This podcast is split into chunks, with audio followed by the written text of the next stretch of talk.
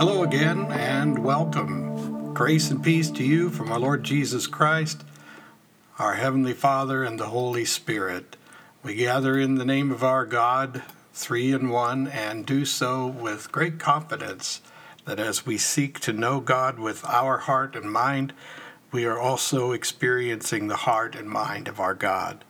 This is our weekly podcast in the virtual church classroom, where we are presently studying the uh, Christian Believer course written by J. Ellsworth Kalas.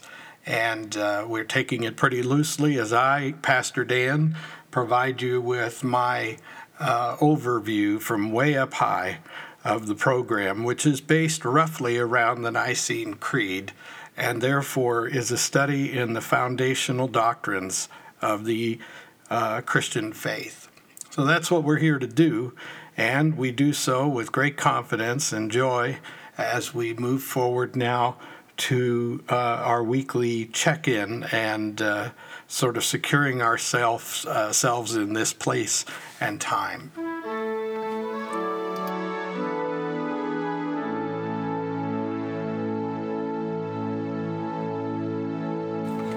Well, it's the last full week in October, and we are now experiencing the kind of weather that is usually associated with this time of the year in southwest Indiana. The leaves have begun to turn colors and fall in earnest, and uh, as is often the case in southern Indiana, around Halloween time is when we start to see these. Uh, rainy times and cold and windy times where the leaves blow with the constancy of a kind of brown and yellow snowstorm. And so it's not uncommon to be driving down the road and have to turn your wipers on just to wipe off wet leaves that have stuck to the glass. And uh, it's one of the benefits of living down here in the forest lands of southwest Indiana and uh, just on the edge of the coal fields and the oil wells. Uh, the furnace is running now in the background, and here in the pastor's basement, it's warm and cozy. There's a smell of wood smoke as the hickory that was in my fireplace last night still lingers a little bit in the air.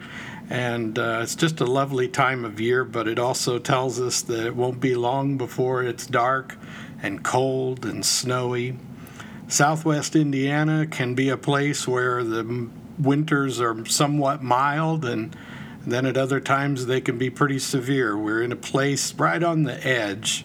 Unlike the old Parsons Prairie that I used to broadcast from, winter is a little more of a coin toss down here.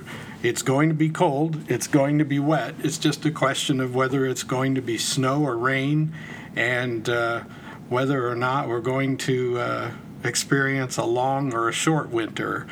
Um, we just sort of hold on and hope for the best. But uh, in any case, that's the way it is out here in the Hoosier Hills on the edge of the coal fields here in Jasper, Indiana.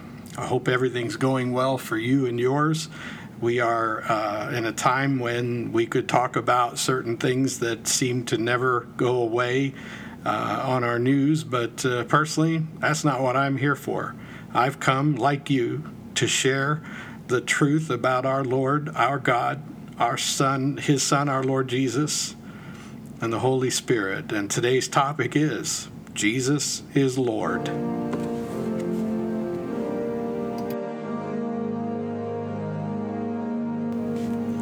The Apostle Paul tells us in the letter to the Romans, chapter 10, verse 9 if you confess with your lips that Jesus is Lord, and believe in your heart that God raised him from the dead, you will be saved. And so there you have it the formula for our salvation. We have, up to this point, been hearing about how that salvation comes and is ultimately uh, uh, open and clear to us by way of the resurrection of Jesus. You'd think I would have prepared better before I started talking. That's not me. Anyway, I'm listening to this passage in my mind and I'm thinking, okay, we're we're at the transition point here on on lesson 15 of our Bible study. And here at lesson 15, we're making a switch that is roughly halfway through our course of study, uh, from hearing how we need a Savior, how God saves us, and the proof that we are saved. And the proof that we are saved is in the living, resurrected Lord Jesus Christ. Uh, this is why the Apostle Paul wants us to understand that it is that we we must believe that he was raised from the dead because that's the sign that having taken upon himself the death and the punishment that we deserve has been completed and forgiveness has occurred because now his resurrection has occurred. And for us, this hope of resurrection is far more important than we really give it credit for. And that's because as human beings, we're kind of stuck in the here and now, and we tend to be more willing to accept gratification from the immediate rather than in that which is yet to come. But Paul tells us that if you want to be saved for that which is yet to come, you have to recognize and believe that Jesus died for my sake and then rose again, and therefore is the firstborn of the resurrected dead. And in that regard, he is the first of us. He's the first one, and we are those who will follow. And it is that salvation that he speaks of when he says that if you will confess Jesus as Lord, you are saved. Perhaps you saw that in the uh, scripture readings that you looked at this week when you read from Genesis 32 you saw how Jacob wrestled with God, how there was a need for God's blessing, and it seemed like something that had to be procured in some way. And then you read in the Psalms that there's great thanksgiving because the blessing comes. And uh, then you read in Job. Don't you notice that we read from Job virtually every time we talk about a new doctrinal topic? Because the book of Job is this magnificent book and I'm thinking maybe when we're done with this Christian believer study, we'll tear into Job as our next study. And what we recognize in that is, uh, is again, that uh, Job sees his condition as something that is the result of something bigger than himself. In other words, he, his friends are trying to convince him that uh, if he'll just admit that he created the cause for his problem and uh, he says, I didn't cause this. this. This is beyond me. There's more going on than what we can see. And so he feels like he's being victimized by this cosmic struggle between two otherworldly beings. And uh, he's actually right. I mean, he doesn't know what we know because we can read the story from all the perspectives. But from Job's perspective, he's right. And he says, Who will negotiate for me? Who will, who will plead with God to, to bring an end to my suffering? And so he's looking for a mediator, which is a wonderful type of Christ. And uh, in Bible language and in seminary studies and that sort of thing, uh, we talk about types of Christ, and, and that means a, a sign or, or, or an emblem or someone who or some situation that represents Christ. So a type of Christ or a Christ type is uh, is a character in a story that seems to behave in the same way that uh, Christ does in in uh, his activity. Sometimes you see that in popular literature and movies and things. You'll you'll say, you know, there's something about that story. It kind of reminds me of of what Jesus did, and then you could say that that movie or that story has a Christ type in it. So that that's what we mean by that. So. So in Job, we're seeing a, a cry for a Christ type mediator. And then you have John chapter 9, verses 1 to 38. And this is a beautiful, beautiful thing. You know, we give old Thomas so much grief for being the one who doubted, and we always talk about doubting Thomas. You know, I call him believing Thomas. He, he may have had some doubt for a moment, but he is the first person in the New Testament recorded to call Jesus, uh, first of the apostles, to say openly, My Lord and my God. That's the confession we should all make. We should all make a confession before Jesus Christ like Thomas's to see him in the flesh and to recognize that this is a man who is both God and man, who is our Lord and Savior, who has died, who still bears the scars of what he bore for our sake. And uh, we should fall on our faces like Thomas and say, My Lord and my God. The Acts of the Apostles describes how this confession could be manifest through baptism. That that baptism, which predates Christianity, baptism was more uh, more readily recognized in Jewish tradition as something called a mikvah or a ceremonial bath. But the idea is still basically the same. You you take people under the water and it symbolically cleanses them of sin and and uh, symbolically uh, prepares them spiritually to enter into the worship space of the temple and put a clean garment on them. And it's sort of a, a spiritual cleansing that is symbolized through the putting on of the water or the washing of the water. And uh, now in, in the new testament in acts of the apostles we see uh, belief in lord jesus christ uh, confessed through baptism in the name of the Father and the Son and the Holy Spirit. And so baptism becomes a critical part of our expression of faith in Jesus as Lord and Savior. And then in Romans, we have the passage we just read that uh, says you've got to confess with all your heart that God raised Jesus from the dead and therefore he is our Lord. So, as you were looking at all of this, and then of course you go to Revelation and and you see those representations there um, of Jesus, you recognize that in Revelation he is uh, acting as our Lord. I mean, at this point, he's no longer misunderstood. At, at the time of Revelation, at the book of Revelation, he's now the Lord. This is another book I'd like to study with you because instead of looking at it the way popular culture does, uh, just take the scriptures and read them. There's so much you can learn about Jesus, about heaven, about God, about uh, our relationship with God by reading Revelation. And if you stop reading it for the purpose of trying to figure out if we're living in the end times or not, just stop doing that. Just read it like you do all the other books in Scripture. You'd be amazed what will happen. I digress. And so this is this is the groundwork for our discussion today. But uh, first, we need to pray.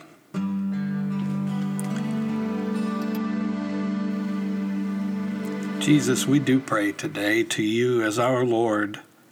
We come to you recognizing through all of the teaching and through the witness of your Holy Spirit that you have saved us. And like Thomas, we want to plead our case before our Lord and God. Oh, Jesus, we're so sorry for all the ways in which we take you for granted, all the ways in which we accept your gift, but not your lordship. So, Lord Jesus, as we learn together today, witness through your servant, speak your holy word through me so that your people might know you better, and more than that, serve you more uh, deeply with a greater commitment than they ever saw before in themselves because they have not only confessed you as Savior, but as Lord. Amen.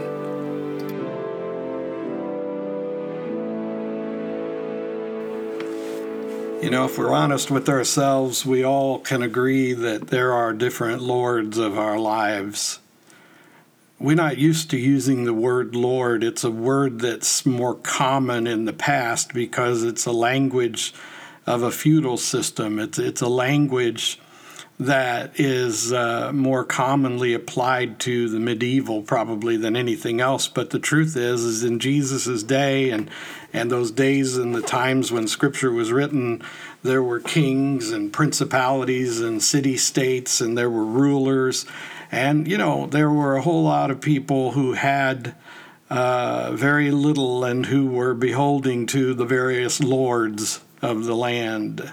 I think of those. Uh, the literature from Scotland and uh, the northern lands of, of uh, British Isles, and they refer to the laird, you know, but it's still, we're talking about the lords. We're talking about those who have control over most things, and the people who are subject to their authority call them Lord because that's the appropriate way to address them, especially if you don't want to get in trouble. And uh, also because it is their authority that you're subjected to. And there's just an understanding that to violate the leadership and authority of the Lord is is a breach of law and uh, proper conduct and so forth. But these are all foreign concepts to modern Westerners, especially us Americans. And so it might be better to say that uh, Jesus is our leader. Uh, because if we think about those things that determine our direction, then we do have lots of lords, don't we? Uh, most of us have bosses. Most of us have someone who's in authority over us who gives us direction, and, and when they do it well and with good grace and love, uh, they do it in a way that makes our lives better, and they are people that we count on for leadership and direction.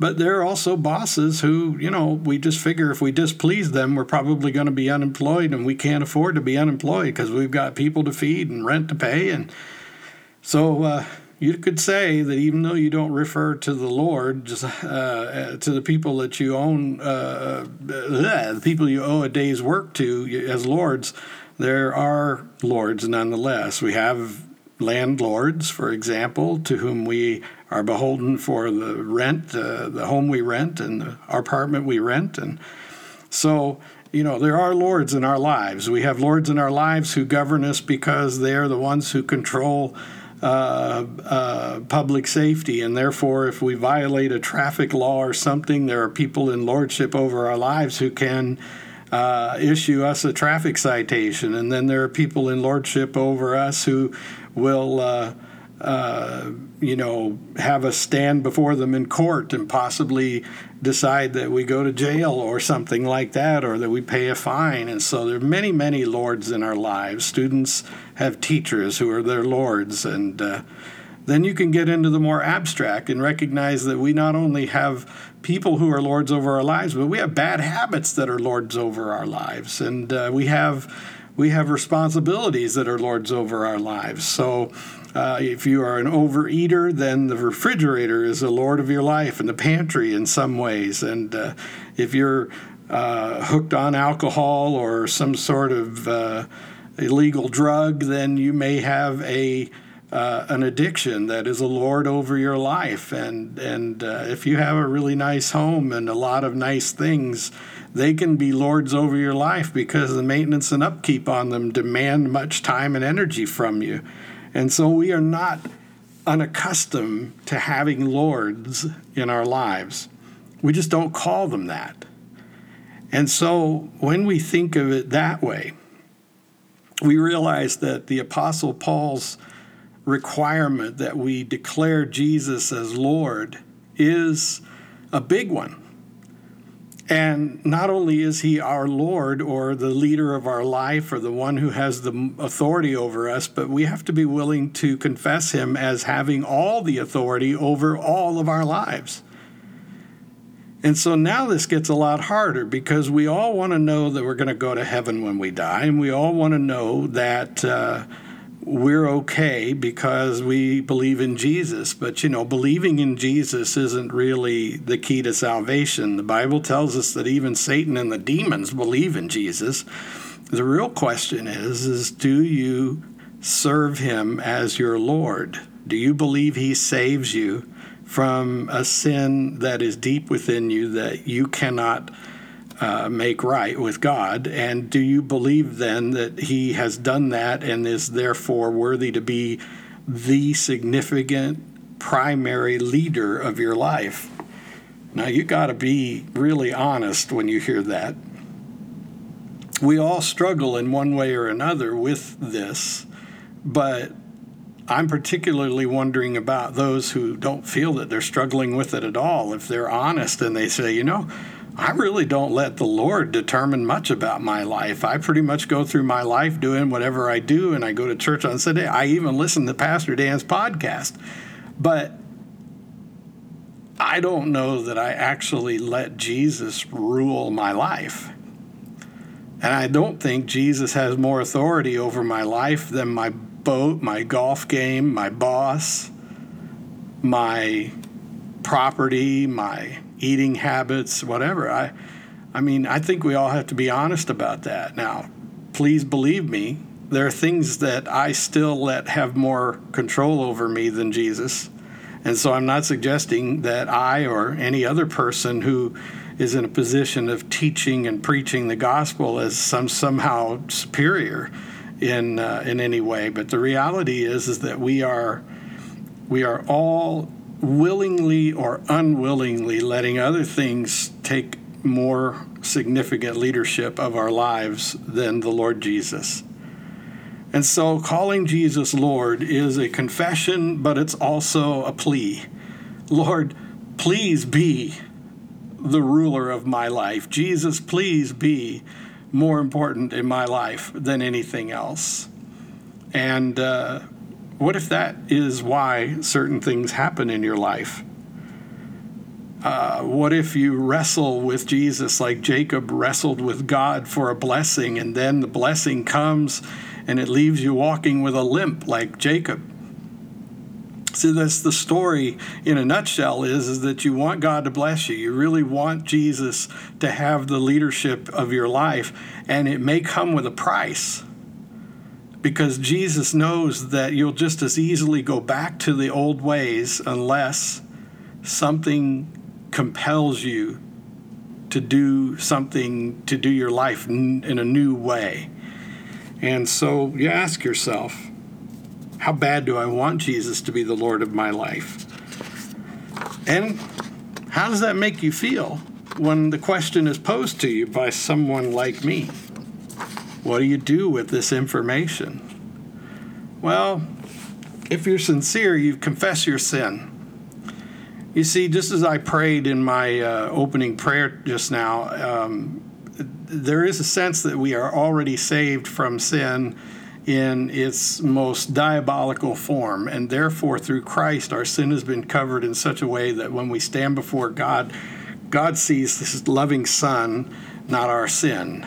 However, there is our day to day transactions with God, or transgressions, I guess is the more appropriate word, and in which case we find ourselves deeply committed to the Lordship of Jesus, but somehow not so committed that we don't surrender our will to lesser things. And so we have to be willing to confess Jesus, you're the Lord of my life. And that means that every time today that I put something else ahead of you, I didn't live like it was so. And this doesn't become a matter of our willpower as much as it is a matter of confessing it so that you sort of put the powers and principalities of this world, the demons and the angels of darkness, you know, put them on notice. Jesus is my Lord, not you, and not those bad habits of mine that you manipulate. You know, we, we have to, if I haven't told you yet on this podcast, I believe in spiritual warfare. That is to say, I believe that there is this supernatural conflict between good and evil, between God and uh, Satan, the accuser. And I believe that we are we are the pawns and the prizes. You know that we are both the the instruments of of Satan and this uh, and this battle between good and evil, and then uh, at the same time we are the prize to be won. And uh, we have to recognize that our proclamation, our confession of faith in Christ as our Savior, and especially our confession that we are sinners who are saved by His grace, and therefore our transformation depends on His leadership in our lives. You know, we have to talk like that. We have to think like that because the fact is, the renewing of your mind comes through these confessions of faith and obedience. And so a daily prayer to say, Lord, I, I regret that there were times when you weren't as significantly in leadership in my life as you should have been. And I wish and desire with all my heart that you would be Lord of all. And the upside of this confession is, is that it does give you more authority over yourself I mean, you know, there's a certain amount of what I'm saying here that's a little bit like uh, like the psychobabble. I mean, you know, I've been to a lot of self-help seminars and and you know, like sales seminars on on how to win your mental game and all this. I, I've I've read all that stuff. I've listened to recordings. I've been to the various you know uh, programs and listened to the motivational speakers. I've heard it all, and you know, there's a place where there's convergence, and this is usually where truth occurs, no matter who the source is. And one of those places of convergence is when we realize that we have to consciously give Jesus leadership over our unconscious mind. Uh, because our unconscious mind, and therefore a lot of the things that our body craves and does intuitively, uh, is subject to the conscious mind. And so uh, until we kind of rewrite the programming, there is always going to be a tendency to go back to the default and so, in this respect, what we're doing by confessing Jesus as Lord is not only consciously giving Jesus authority over our lives, but we're communicating a message to our subconscious that we would rather our bodies and our thoughts be disciplined in that way. And so, that's the good side. the downside is that when you choose to be committed to Christ and obey Him and serve Him as your Lord, one of the consequences that will naturally occur is you will become more of a target of the enemy. There is a spiritual warfare, and there is an enemy who is determined to see pain inflicted on God and all of those who love and serve God. And therefore, when Jesus finds you more subject to his authority and more willing to obey him, Satan finds you repulsive and that means you're going to be under attack. And so you have to recognize that wherever you're most vulnerable, wherever weakness is available to the enemy, that's what he will attack. That's what Satan goes after. So, this is one of the reasons that I say to you week after week after week be in a relationship with other Christians, be a part of a Christian community of church and faith is you can't win this battle by yourself. The Lord is bigger than your enemy, but you have to give the Lord absolute authority over your life in order for him to absolutely win. And who of us does that successfully 24 7, 365? You know, until Christ returns and the ultimate victory is won over Satan and death, there will always be vulnerability. There will always be times when, even in our transformed nature, even as we have been saved and made new and reborn in the Holy Spirit, we will have moments of physical and uh, intellectual weakness where our wills will be subject to the other things instead of the Lord. And this is unfortunate, but it is also not unknown to God. And so God gives you power through the Holy Spirit to overcome. But the Holy Spirit gives you community because wherever two or more are gathered in Jesus' name, He's with us. And so you must be in communion with other believers. It's absolutely essential. And so I, I urge you, therefore, to be alert and prepared for the enemy.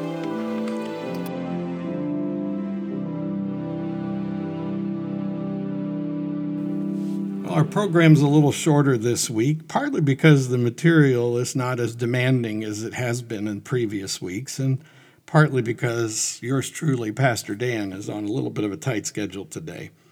Um, we covet your prayers and encouragement as we continue to offer these. Uh, and I say we because this is a shared ministry that I participate in with my home church, my my church of service, Shiloh United Methodist Church. And uh, so, anyway, um, that's stuff I usually say at the very end. What I'd like you to do this week, as in addition to the scripture readings, which will be listed in the description at the bottom of this uh, podcast window, is I'd like you to consider certain things. Um, these are your your thought questions for the week. Um, we believe because we're the church that the proper human response to God's gift of grace is our confession of our sin and of our faith in Jesus Christ, whom we willingly call Lord. So, can you recall when you truly confessed Jesus as Lord? Uh, was it a conspicuous thing where others saw it, or was it something more private? Uh, was it a growing perception that just one day you realized that your your your perception of Jesus had changed and he was no longer one thing, but now he is the Lord? And as you grow in Christian faith, what experiences uh, have you uh, known in your life that make you change make you aware that you're changing. You know, like when you look back over your life and you realize that there was a time when you had to confess Him as Lord so that He could help you overcome those base bad habits, and now those aren't such a big deal. And you find yourself wrestling with bigger things. Do you see how your sanctification or your sort of spiritual maturity has been happening? What's that been like for you? In order to really see that you are making progress, you have to stop and look over your shoulder once in a while and once in a while and measure your progress. What do you find particularly div- difficult about confessing your sin uh, and trusting Jesus as Lord? And do you have any kind of rituals or routines, especially to to kind of repent of your day to day disregard for the lordship of Jesus? Um, there is a sort of distinction between our natural sin and our day to day sin. You know, both are the same in that they are a propensity toward disrespecting God and uh, discounting God's good character and distrusting God's word and will. But some happen day to day, and some are part of that built in natural sin that we get from Adam. Um, how public are you about your confessions of Jesus as Lord? Uh, what do you think about certain people and their stickers on their cars and their T-shirts and their various other, you know? And what do you think uh, of? Do you think they're judging you because you don't walk around proclaiming Jesus is Lord, Jesus is Lord? You know, these are the kind of things we need to talk about. So I hope you will. And since I can't be with each of you, I hope that you will find someone to discuss this with. And if you like, you can send me an email. You can write in the discussion panels in this uh, podcast, and uh, I'll try to help. It would be my pleasure. For now, let's close with the prayer of George Herbert. A broken altar, Lord, thy servant rears, made of a heart and cemented with tears whose parts are as thy hand did frame. No workman's tool hath touched the same. A heart alone is such a stone, as nothing but thy power doth cut. Wherefore each part of my hard heart meets in this frame to praise thy name. That if I chance to hold my peace, these stones to praise thee may not cease.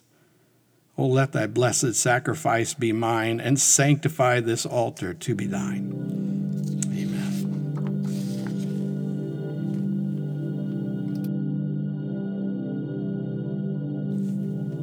Well, I want to thank you again for your faithful listening to this podcast and to me as I try to speak to you of the things of God, in particular our doctrine as uh, Christians. I hope that you've been blessed. My prayer, of course, is that you hear the voice of God, the Word of God, and not just this preacher who likes to talk to himself in the basement in front of his fuzzy black microphone. I do pray for you regularly, and I try to imagine you wherever you are. And if you happen to be here in Southwest Indiana, we'd be glad to worship with you at Jasper uh, Shiloh United Methodist Church in Jasper, Indiana.